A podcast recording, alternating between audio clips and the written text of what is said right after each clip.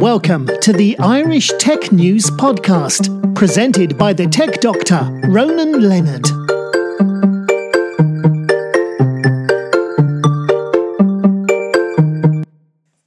Hi, welcome to this Irish Tech News Podcast. Today I'm talking with Stephen Bowes, Global Practice Director for Information and Security Technologies at BSI Consulting Services. How are you doing, Stephen? Very well, Ronan. Thanks very much. So tell me a bit about uh, what Secure Access Service Edge, also known as SASE, is. No problem at all. So uh, it's called SASE, uh, SASE, Secure Access Service Edge. It's a, it's a phrase coined by Gartner in 2019 in a paper that they put together, and it's really defining a convergence model of two two security architectures, uh, two architectures. One is the wide area networking WAN architect, yeah. architecture, and the other is the network security one. And it's it's about converging these into kind of a single cloud delivered service model. So if you think about traditional um, WAN technologies, you would think about you know CDN content delivery networks, which are designed to get content out to various elements of the network and SD WAN and network as a service, stuff like that. So all the kind of connection stuff. And then if you think about the security, network security side of things, you're talking about stuff like uh, clouds, um, secure web gateways, and and um, cloud access security brokers, the CASBs, and, and firewall as a service. So the kind of the securing of the connection piece. And it's a converged model about putting these together and, and realizing the benefits of, of doing that. Yeah. So. Uh and why will remote working facilitate the increase in this? And has COVID nineteen ensured that it that it that is now going to be used a lot more than now was just time? Yeah.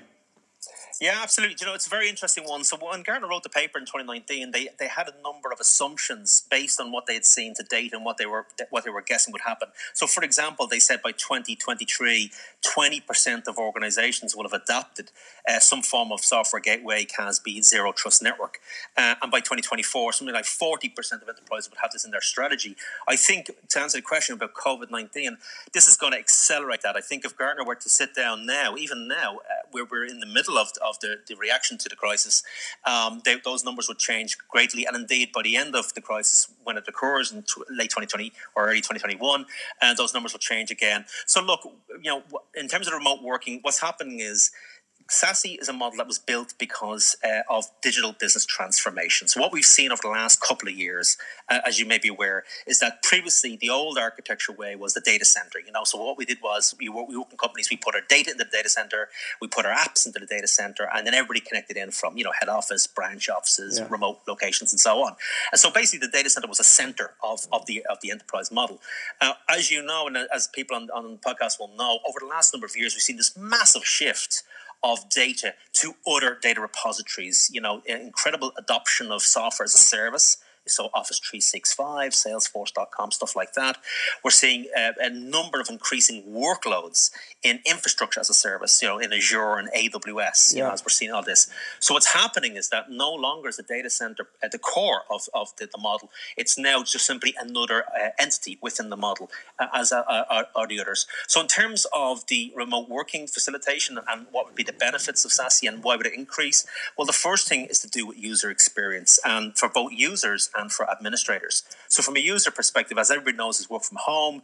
They could be suffering with uh, multiple agents that they have to deal with. If they want to enable a VPN, they got to get a token. They might have to go multi-factor.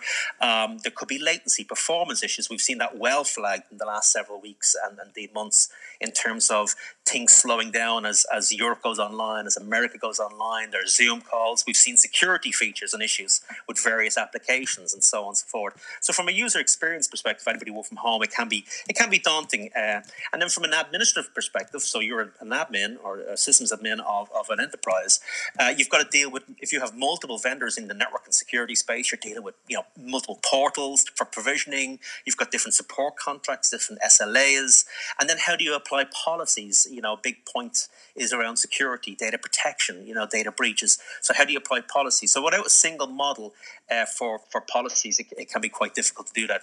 So the remote working and, and the increase in that as a result of COVID nineteen is going is going to really accelerate the move towards a converged uh, model, which, uh, as we say, has been defined by SASE and by Gartner.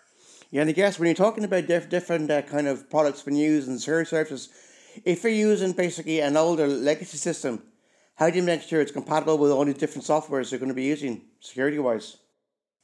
Yeah, well, that, that's that's a good question, and the, the answer is we we end up as sysadmins, we end up with a kind of a hybrid approach. We, we do Yeah. our best efforts, so we would have applications that sit behind the VPN. So in order to get to them, of course, you would need to establish a VPN connection uh, and the various modes of that. Others, uh, such as as you know, Office three six five, that will be delivered from a cloud. So that would be obviously through through the local breakout. And then the question is, in terms of your VPN, are you rerouting the, the user's VPN back to the office and then out through that, one, or are they breaking out locally in their in their local internet connection? You know, and that depends on your configuration. So it, it's you know you've got these multiple challenges as to you know distributed number of apps, where are they, and so on. Um, so it's, it's very important to have you know how do you how do you get uh, get a holistic view of that from an administrative perspective, from a security perspective, and from a policy um, application perspective. You know, what are your policies? I've got a security policy, a data loss policy. Uh, you know, I've got internet access policies, and so on and so forth. So how do how do you do that? And ultimately, it's going to be the VPN has always been the, the, the legacy core of that, where people will simply establish a connection back into the head, head office and have the policies in that way. And unfortunately, what's happened with the remote working is uh, if you're using cloud-based services, um, the, uh, the the advantage of using cloud-based services is that anybody can connect into any cloud service from anywhere with any device. That's the whole point of it. I can have a user in Sydney Yeah. connecting in at 4 a.m. Um, but of course, with VPN, we have a, a series of restrictions around that. As you know, tokens can expire, uh, dongles can can die. They can get they can they can end, end of life. They can they can crack and break. You've got to ship one out. You've got to provision a new one, and they can't get access to the applications without them. So so really, SASE will help drive a better user experience for both the users and for the admins, which will ultimately result in reduced complexity and reduced costs. You can remember about 30, 40 years ago, in, in computing terms, we were all used to having dumb terminals where a computer would be linked into a main server. And now, we, by using the SaaS, PaaS, and IaaS, we're now going back to that kind of idea as your computer is a dumb terminal. Um, you, you are and you aren't. I, I came from that world in terms of um, uh, you know uh, mainframes in the Yeah. banking world way back in the day, and um, you are and you aren't. You, you are correct in, to a degree. You know, something always said that there's no such thing as the cloud; it's just someone else's computer. Yeah. You know, and uh, and you are right. We have gone through various different models over the years. Uh, I started out on mainframe programming and, and mainframes uh, and all of that, and that was that was interesting. I went through the next phase, which was client server um, you know, multiple servers, multiple clients.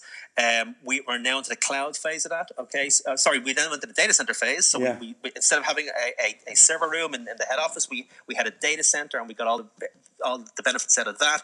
Um, and now we're in the cloud based uh, phase: public cloud, private cloud, hybrid, and so on and so forth. So using various you know platform infrastructure and software as a service models.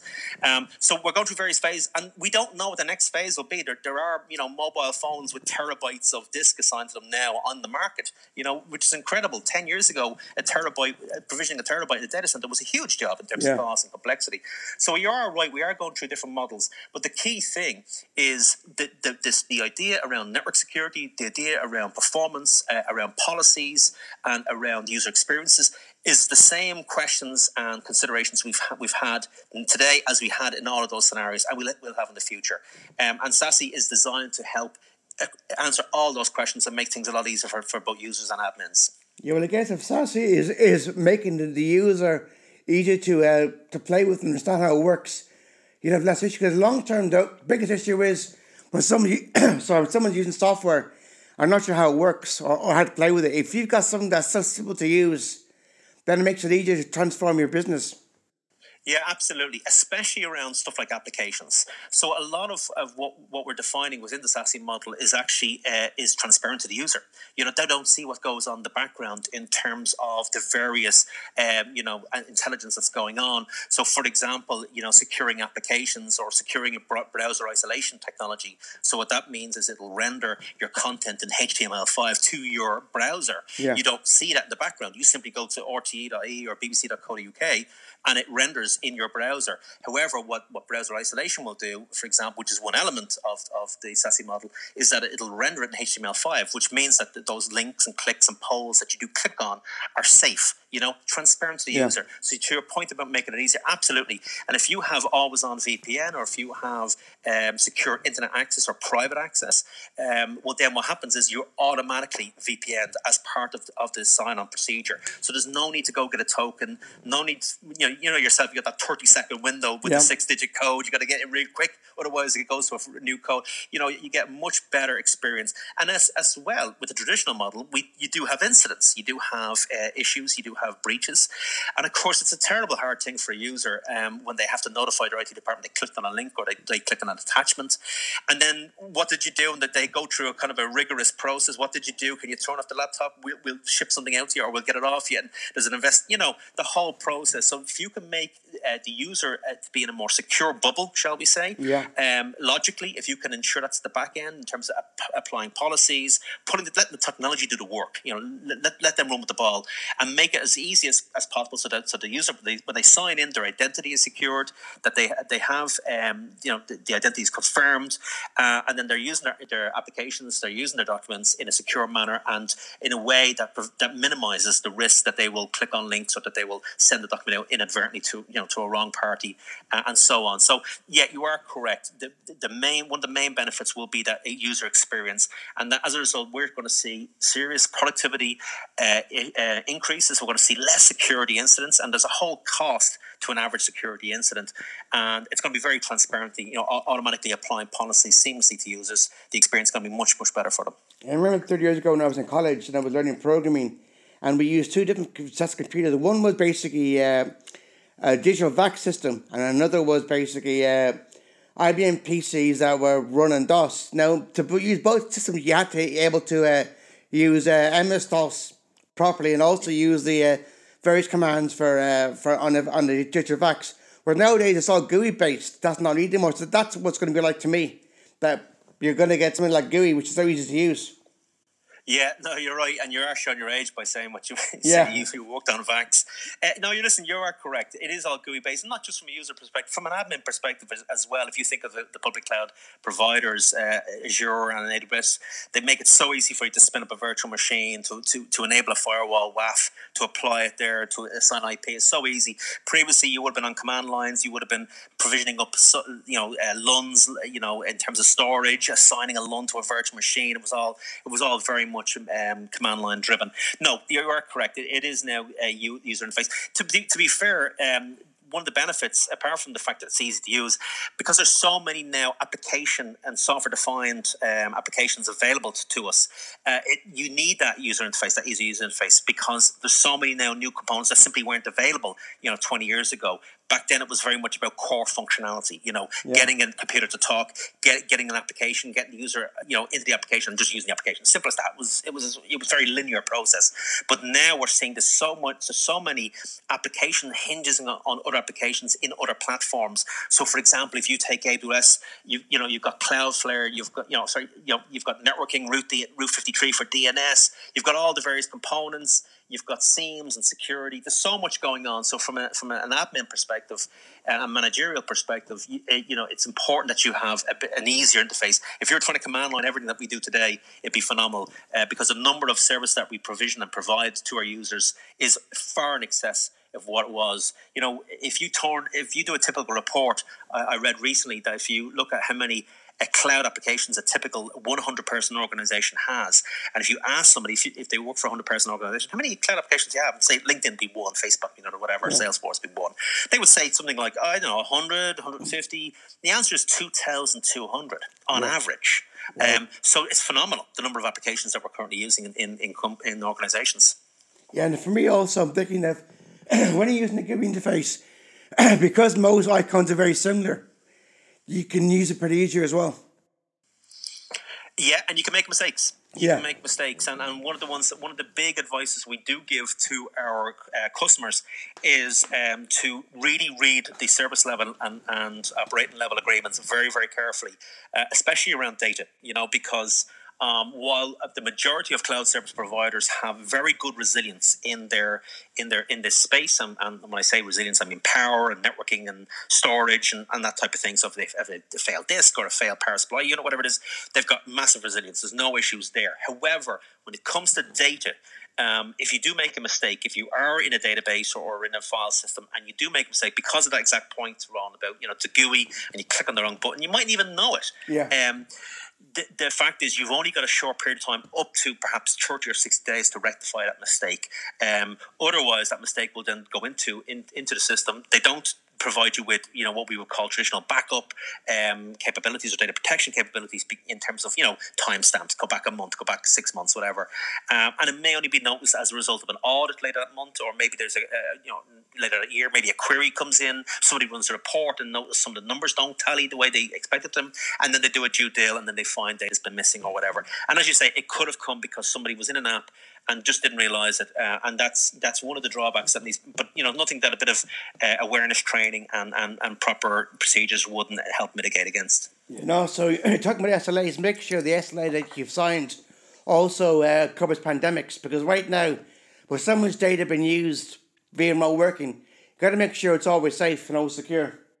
Yeah, that's a that's a contentious one. Uh, it always has been. You know, the concept of force majeure has always been there in terms of hurricanes. We saw it in 2005 with Katrina, big came out of that, um, which obviously caused massive destruction, including that of data and technologies. And and we're seeing it now in COVID nineteen. There's a lot of a lot of insurance companies saying, "Hang on a minute, you know, we can't uh, we can't adjudicate for this. You can't hold us to this." So there's a big uh, we see we see a lot of litigation coming out of this actually in the coming year or so. Um, you are correct. The service level agreements are very important, especially with supply chains. So with supply chains, you can have multiple suppliers, yeah. and you can have suppliers within suppliers. And what I mean by that is you could be working with a software as a service uh, application that is one of your primary applications. So you have that contract, and the SLA is very good. It's five nines or whatever it is, and it has all the protections you need. Your legal department signed off on it.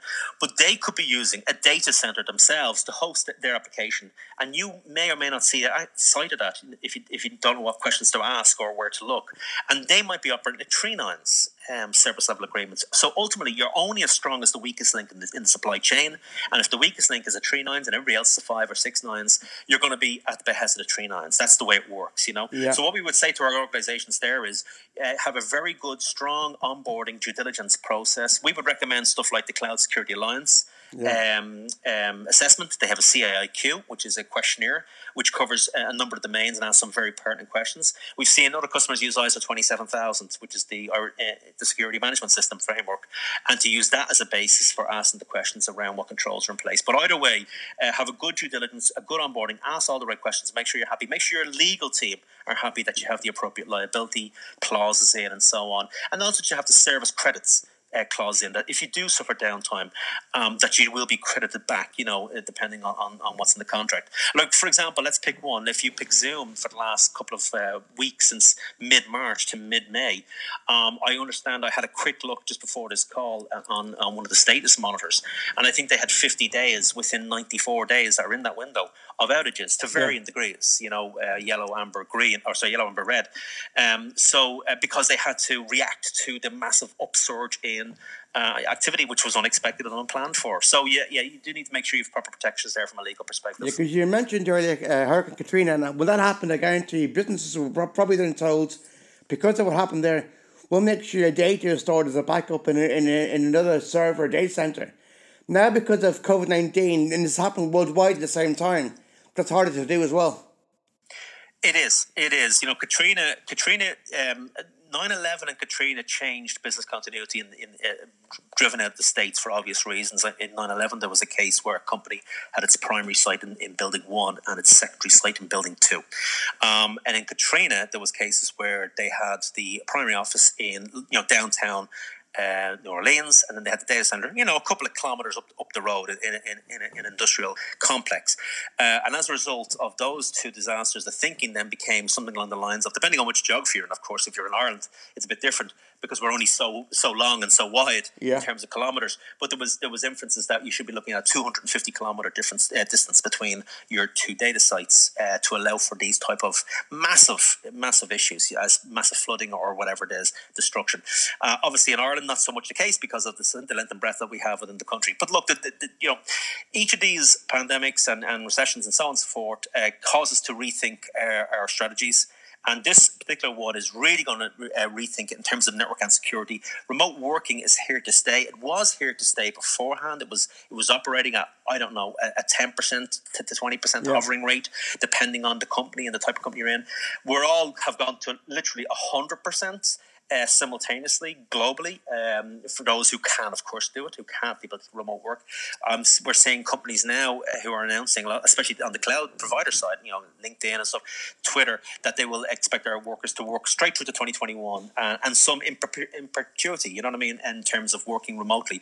So, uh, the, the, as a result, the architecture model that we've been defining, discussing today, and SASE will really help that in terms of having local breakouts uh, you know, uh, recognizing that that it, we're no longer in a core-based system as we were with the data center. We're in, we're in an edge-based system around mobile devices, connectivity, security. These are going to be the key pillar stones uh, to the architecture that we see going forward. And Gartner have started that. Funnily enough, before C19 ever came in, the, par- the paper that they wrote was in August 2019. So very much forward-thinking. And uh, the model is embryonic at the moment. It's hybrid. People are beginning to adopt it but it's uh, I see this being a game changer and I see it being accelerated through 2020 into 2021. Yeah, I guess this just was 30, 40 years ago would be a different scenario because we couldn't access our data properly. Now technology is there, we can access on, on our on the go on ubiquitous devices like our laptops, like our, our tablets, like our phones. So it's in one way it's easier to manage this.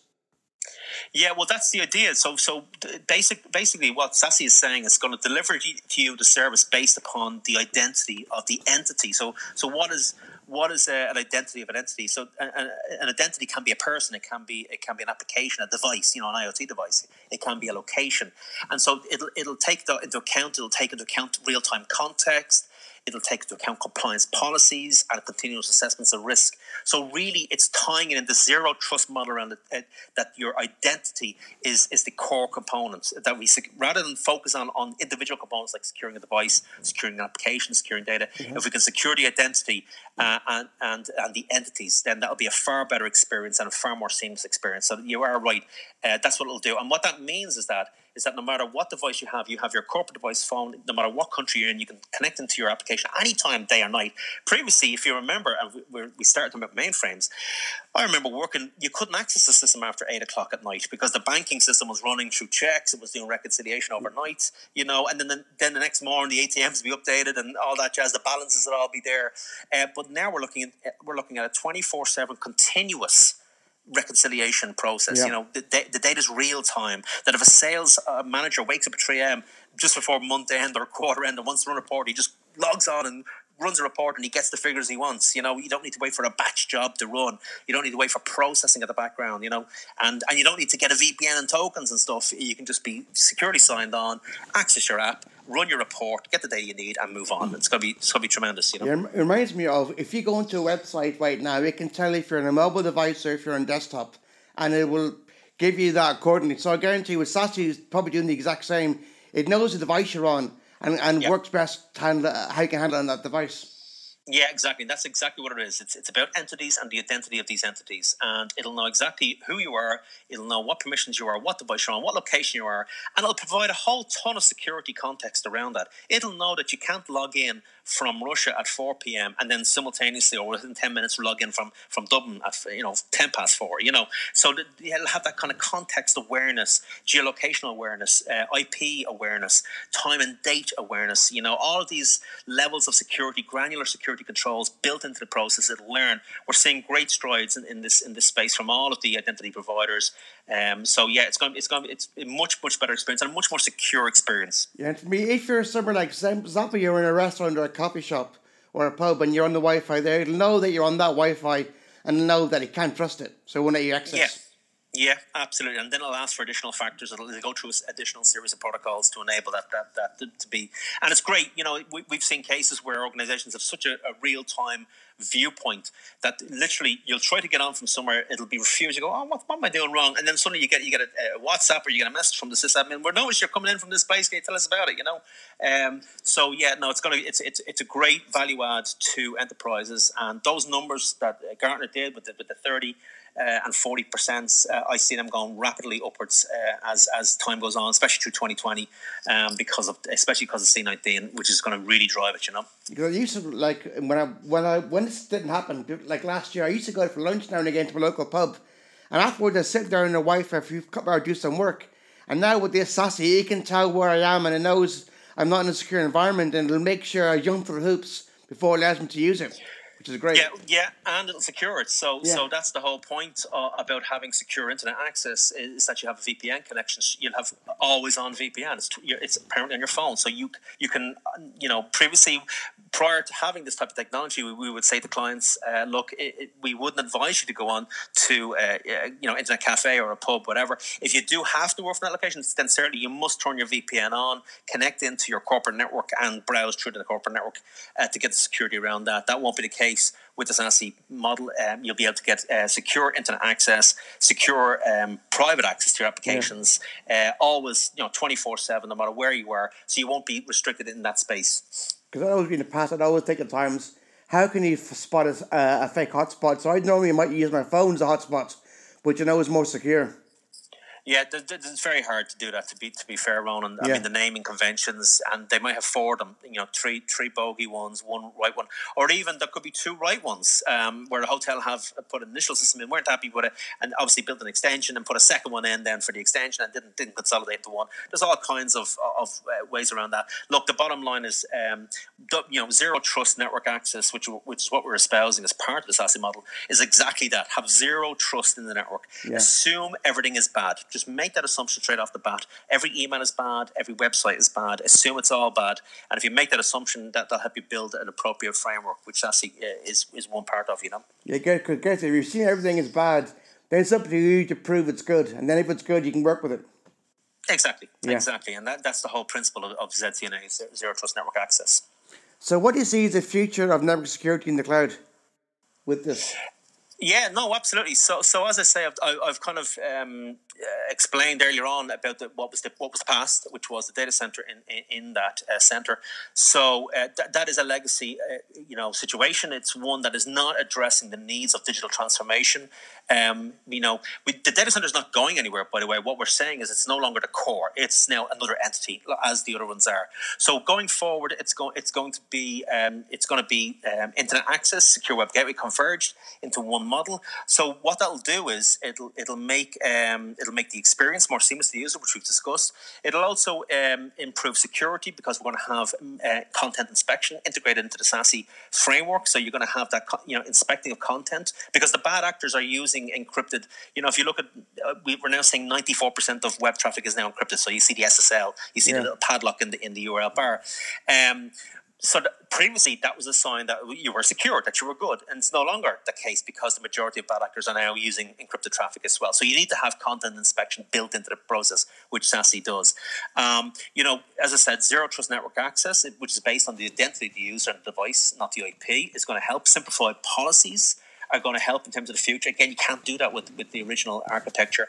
And it's about effectiveness. You know, uh, even from a staff perspective, it means that if you have uh, systems analysts, security analysts, they no longer need to be worried about hardware or you know uh, running around um, provisioning additional services.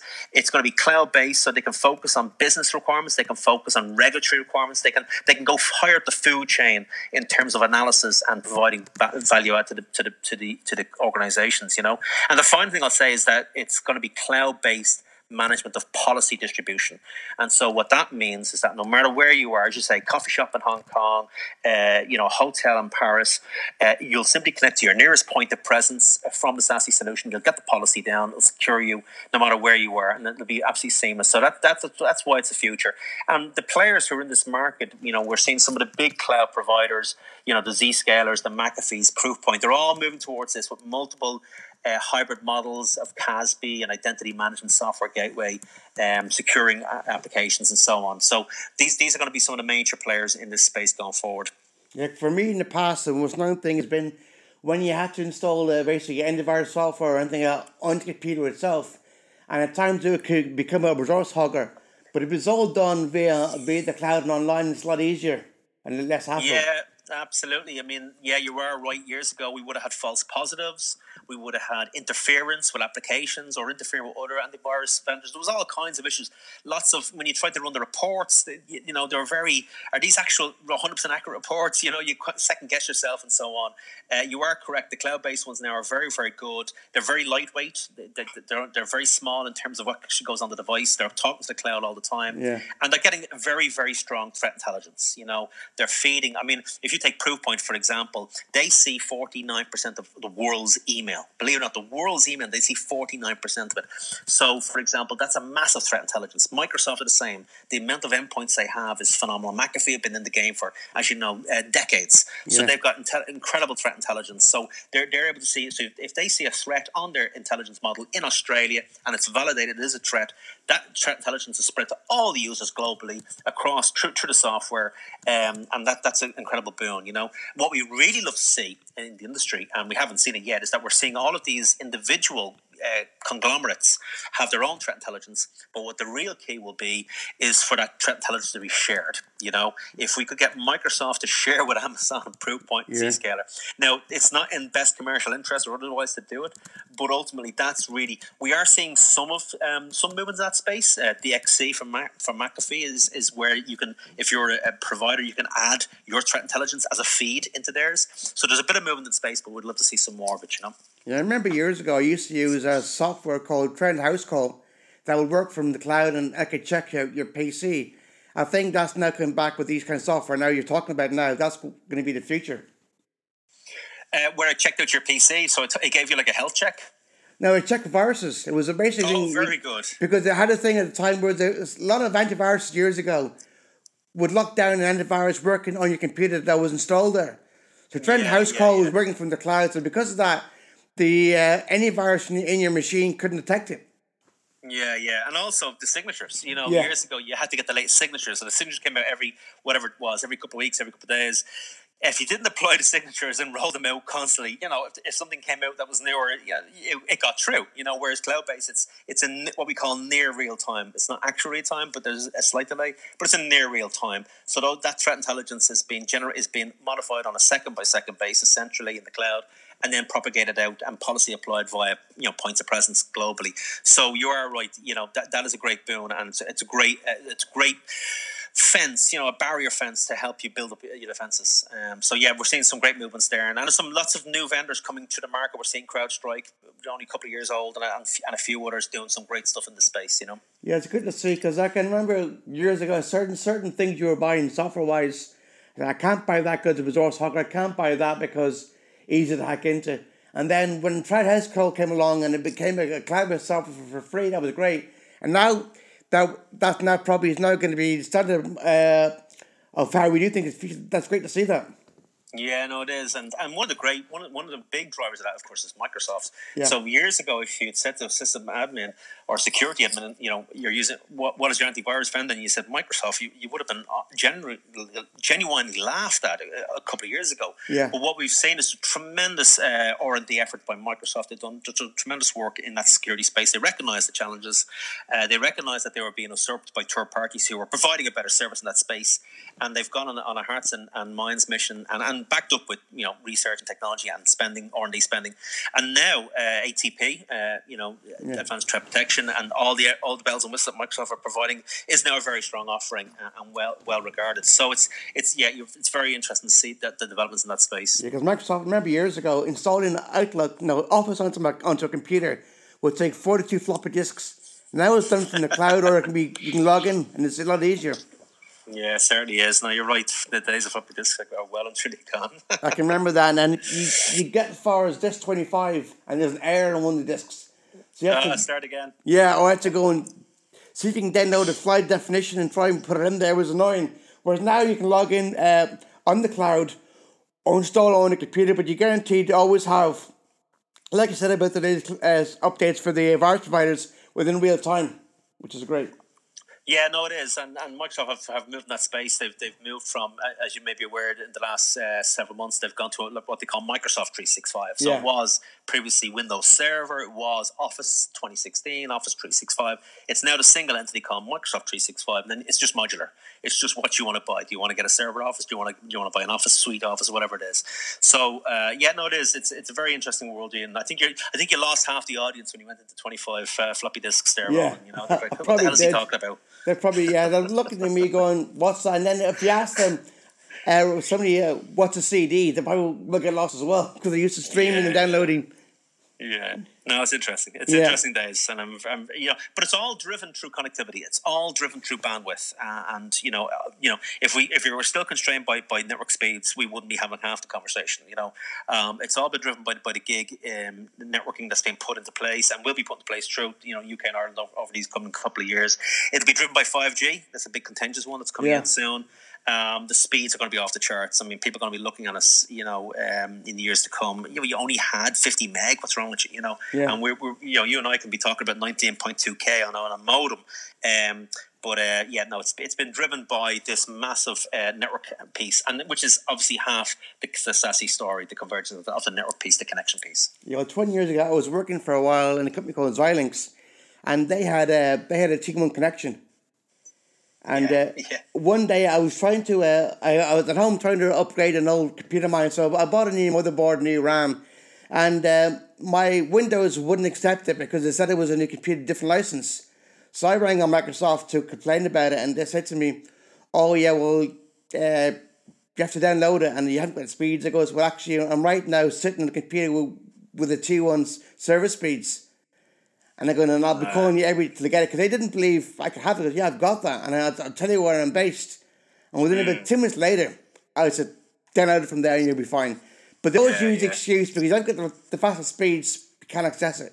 That was the way you get away with it. Now you can't do that because we're all basically got fast broadband speeds and cloud and everything else. Back then, that was an issue they could use as an excuse, and you actually have to go along with it. Yeah, no, you're right. You're right, and um, it is interesting. The, the network connectivity at home is interesting. Um, it, it's important for people to uh, assess the network provider. Um, you know, I, I know people who have good speeds, so they do a speed test, and it comes up well, but they've got poor. Um, service and what I mean by that is uh, their up, up speed, uh, their upload speed is smaller, way, way smaller than download speed. It's throttled, so as a result, they can have issues there. You can have issues with jitter, you know, Yeah. um, where you get your slightly out of sync on the phone. Uh, the video call is disruptive. Um, you know, so so there's there's there's elements. It's not just a speed test. Uh, you know, 30 meg, I'm Yeah. fine. Uh, it, there's other elements to the quality and also the quality of the device as well. Traditionally, our ISPs will send us out some pretty poor. Uh, routers, you know, in terms of the modems that they, they provide us with. Uh, and modern homes can be a problem as well. Um, you know, with the new regulations in the last 10, 15 years regarding insulation, Yeah. um, with the thicker insulation and, and timber frame houses, we've seen issues with getting wireless signals through houses. So people need to be looking at that as well in terms of you know either getting boosters or putting a network mesh in, or or even just simply re- swapping out the ISP router for, for a better one. You know, um, but yeah, no, in this new world that we have, uh, it's you know th- this will be part of it. And you know something in terms of buying a house, I think this element, this component of buying a house is going to be as important as others. Yeah. So previously we would have looked at location, we would have looked at schools, we would have looked at you know I don't know hospitals, supermarkets, whatever. What what's in the location? But one of the key questions nowadays is what's the internet speed in this area? You know, because of this remote uh, situation. Um, you know, I read a paper article there recently that this could be, I don't know if it will, but this could be a boon to those villages and towns outside of Dublin, Cork, and, and Yeah. Galway and stuff who have been suffering, losing young people um, to, to those locations, uh, obviously for jobs and experience and whatnot. Um, but if you can get a really good broadband connection, then somebody could work for Google, work for Salesforce, work for Microsoft from these remote locations if there's good network connectivity. So uh, I think this could be this could be the start of, of a, a number of new areas, and I'd be I'd be fascinated to see how they evolve over the it's coming like years. About forty or so years ago, when when he took us six months maybe to get a phone line in your house, phone line was was at one point just a luxury than a necessity. I think internet is going to be second thing. Broadband is going to be a seen as no longer a luxury, but something we need to have every day. Yeah, so that you know that that's that's exactly it. It's it's become it's going to become a major utility. You know, Yeah. like water, like electricity. It's going to become one of those.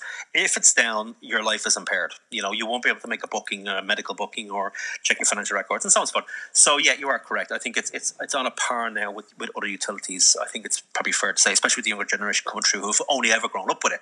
Like we can switch this stuff off tomorrow. And we grew up without it, depending on what age you were. Yeah. Um, but um, but others can't, and uh, it's getting to that point. Yeah, it's going to be very interesting. And earlier you mentioned a bit about the upload speed. When I'm doing my my podcast now, I upload them, if I have a slow, slow up, upload speed, I could be ages uploading the file. And especially if I'm uh, decided to go and end the podcast and I'm somewhere in a local cafe, coffee shop, I end up using my phone hotspot because I know that the speeds there are so slow. It'll take about an hour to upload that file times. Yeah, yeah, no, that's that's exactly it. So it's uh, so yeah, it depends on your job, depends on what, you know what the parameters are and stuff. But yeah, what we would say to people just just make sure you're happy with not just a speed test, but the but the uh, the uploads. Do a full speed test, upload and download. Look at the delay, look at the latency, look at the, the model, the routers and stuff like that, and make sure you're happy. You know, and make sure you've got good connectivity throughout the house. Yeah. Especially in in a in the situation that we're in now, where it's work from home, where you might have to move uh, throughout the house during the course of the day, depending on if the kids are in, the kids are out, you know, if people are cooking, you know, and you have calls to make. Um, you might have to move around the house. So there's no point in having a. It's good downstairs, but no good upstairs, or vice versa. You know, so it's uh, a couple of considerations there. You know, so before you go to bed, if you're in, in your bedroom and before you go to bed, you're checking your emails, making sure you can access your your, your uh, internet properly so you can, you can actually do that. Uh, we'd recommend not checking your emails. Uh, I read, a, I read, going to bed. I read a very good book um, about this, and and one of the piece of advice I took from the book, I can't recall the actual book, was never check your email if you can't act on it straight away. Yeah. So if if you're in a situation where you're you're, you're as you're going to bed or whatever, and you and you see an email and you go, oh my goodness, I need to do something. Well, you're in bed. What are you going to do? Go back out and start re- reboot and, and start up again. So never check your emails if you can't immediately act on it. You know, Uh, like other, uh, example that would be you've jumped on the, the Dart you're- or the Luas and you're on your way home from work, and then you check your email, and then there's suddenly there's an urgent request. So what are you going to do? You're on the Luas. You're heading towards your apartment or your house, whatever Yeah. it is. So there's no point. It's actually pointless. You're much better if you were just checking in is to do it when you get home. At least that way, then you've got your laptop with you, Yeah. or you've got your home laptop, and you can do something about it. I think it's a good it's a good piece of advice because it just increases um, worry, it increases stress. It's on your mind because you know there's nothing you can do. You can't get that report. You can't react to that email until you get home, and um, you know it just. I think it's very important. We're seeing a blurring of private and, and professional lives here. We're working from home. That's this is Yeah. our new place of work. People can see into your bedroom or, or your your living room, whatever you're sitting, and um, we need to be very careful that it doesn't become too blurred uh, from a professional perspective because um, we will see. We would I would say there'll be a productivity downturn as a result of that, where people are working longer hours. They're a bit more tired. You can make mistakes, especially when it comes to data. We spoke about it Yeah. earlier on, and uh, it's very important to, have in terms of have a quality private life as well as a quality professional life. Yeah. And they both are they both are symbiotic with each other. And I guess you said that my people might think because you work from home, you've got more time to do this. So they're, they might send an email at 10 p.m. at night, whereas before in the past they wouldn't do that. They'll do it now and know, oh, he's home now. He's, he hasn't gone anywhere all day. He's the time to do this because during the day you might have taken a, a longer break. They don't, know, they don't know how you're working. So they're assuming Yeah. this. Yeah, I mean, we, we wrote uh, we wrote a, a thought leadership piece on this topic around security when working from home. You know, because what happens is when you're in the office, you're very aware of security controls. Yeah. you're very aware. You you, you, you know you know you put your key code in or you use your key card. You get in. You're very well. The IT department are beside you. Um, you have a, a privacy screen. You know, it, there's a lot of controls in place, and you know the IT team are doing the back are, are working in, on your behalf in the background. But when you get home, you kind of loosen up a bit. There is no security control cards. There is nobody looking over your shoulder. You're in the private privacy of your own house. Um, so you might become lax in terms of your security. You might lock your keyboard when you walk away uh, to, to, to cook something or to meet the postman at the front or go for a chat with a neighbour. So um, so that can that, that can create issues as well. Um, and you may be reading more mails, and especially with C19, and we've seen a lot of um, bad actors generate C19 themed campaigns. You know, click here for the latest news on, on recovery rates, you know, stuff like that. Real hook bait stuff, phishing attempts and ransomware attempts. So, and people are and have been clicking on these accordingly, you know. So, it, it, it's very important that people have a security mindset when they work from home eh, and the same mindset they would have in the office. Yeah, because also if you're working from the office, the connection you have there is more secure than your broadband at home. So you got to make sure that you that whatever you're doing, you're following the protocol as if you're working from from your office, not not your house. Absolutely. So, especially when it comes to stuff like Wi-Fi passwords, don't use the default. Change it. Um, stuff like that. You know, um, there's a number of uh, considerations you can do. Um, to make sure. You know, there's another thing, of course, is that if you've got, depending on the age of if you have children, they share the passwords. So what happens is somebody comes over to, to have a play date, or well, they did prior to this situation, um, but they shared their, their password and it was on their device. So once they're in the vicinity of your house, they can use your internet connection. So so there's a load of considerations. You now need to treat it's no longer just your Sky or, or Eircom or whatever connection. It, it is others. It is now a professional one. So you need to have a think about what is my Wi-Fi password? Should it be changed? Um, who has access to it? I need to restrict it down and so on and so forth, depending on your on the nature of your work, of course. Yeah. And lastly, how has COVID nineteen changed the way BSI Consultant Services works? Um, it's it's been very interesting, actually. Um, funnily enough, it, it, it, we had a we do business continuity uh, uh, tests ourselves as part of our we're ISO twenty seven certified, so we have to do them as part of that. And in twenty nineteen, we did one where we had lost access to the building, um, and how would we work remotely? And I had when we when we devised this exercise, I had thought about um, where the uh, where the building where we were was was uh, you know, sequestered off, you know, a gas leak or uh, a terrorist incident, something like that, where there was police lines up and no one could get access to the building, but everything was intact. So that was the thought process in our mind when we when we put, had the exercise. Of course, never thought about pandemic, but it, the exact same principle worked. So basically, it worked straight off the bat for us. Uh, we'd figured out the majority of the puzzle beforehand, and we simply tweaked it accordingly. You know, so what we've done is it's been very interesting. We've been very fortunate to be able to deliver our services uh, through our virtual consulting uh, capabilities. We've had compassionate check-ins with our clients, and they're not to, to sell them anything or anything. It's just have a chat. How are you getting on? A lot of our clients have suffered. They're in the hospitality area, they're in the travel area, stuff like that. So we're very conscientious of that. Uh, we've issued a lot of thought leadership uh, on you know remote working, security, connectivity, and and right now actually we're now looking at providing some insights in in the coming uh, short time frame as we now traverse back towards, you know, back towards into working in the phase model. So how do we transition back? It's one thing to go into a business continuity where you go from working one way to another way, but how do you go back again? So we're going to provide some insights to our clients on that as well. So it's been a very interesting experience. Uh, it's been reasonably seamless for us, not so much for some of our clients but um, you know, it, it, we, we, we've we've been able to adapt our services, and actually, one of our one of our key services was uh, internal pen testing, which you can only do on site and we were able to use our US guys had developed a solution for that. We had to use that for EMEA, and that's worked very well. And we've got some very good feedback from our clients. So we, all of our services are available online.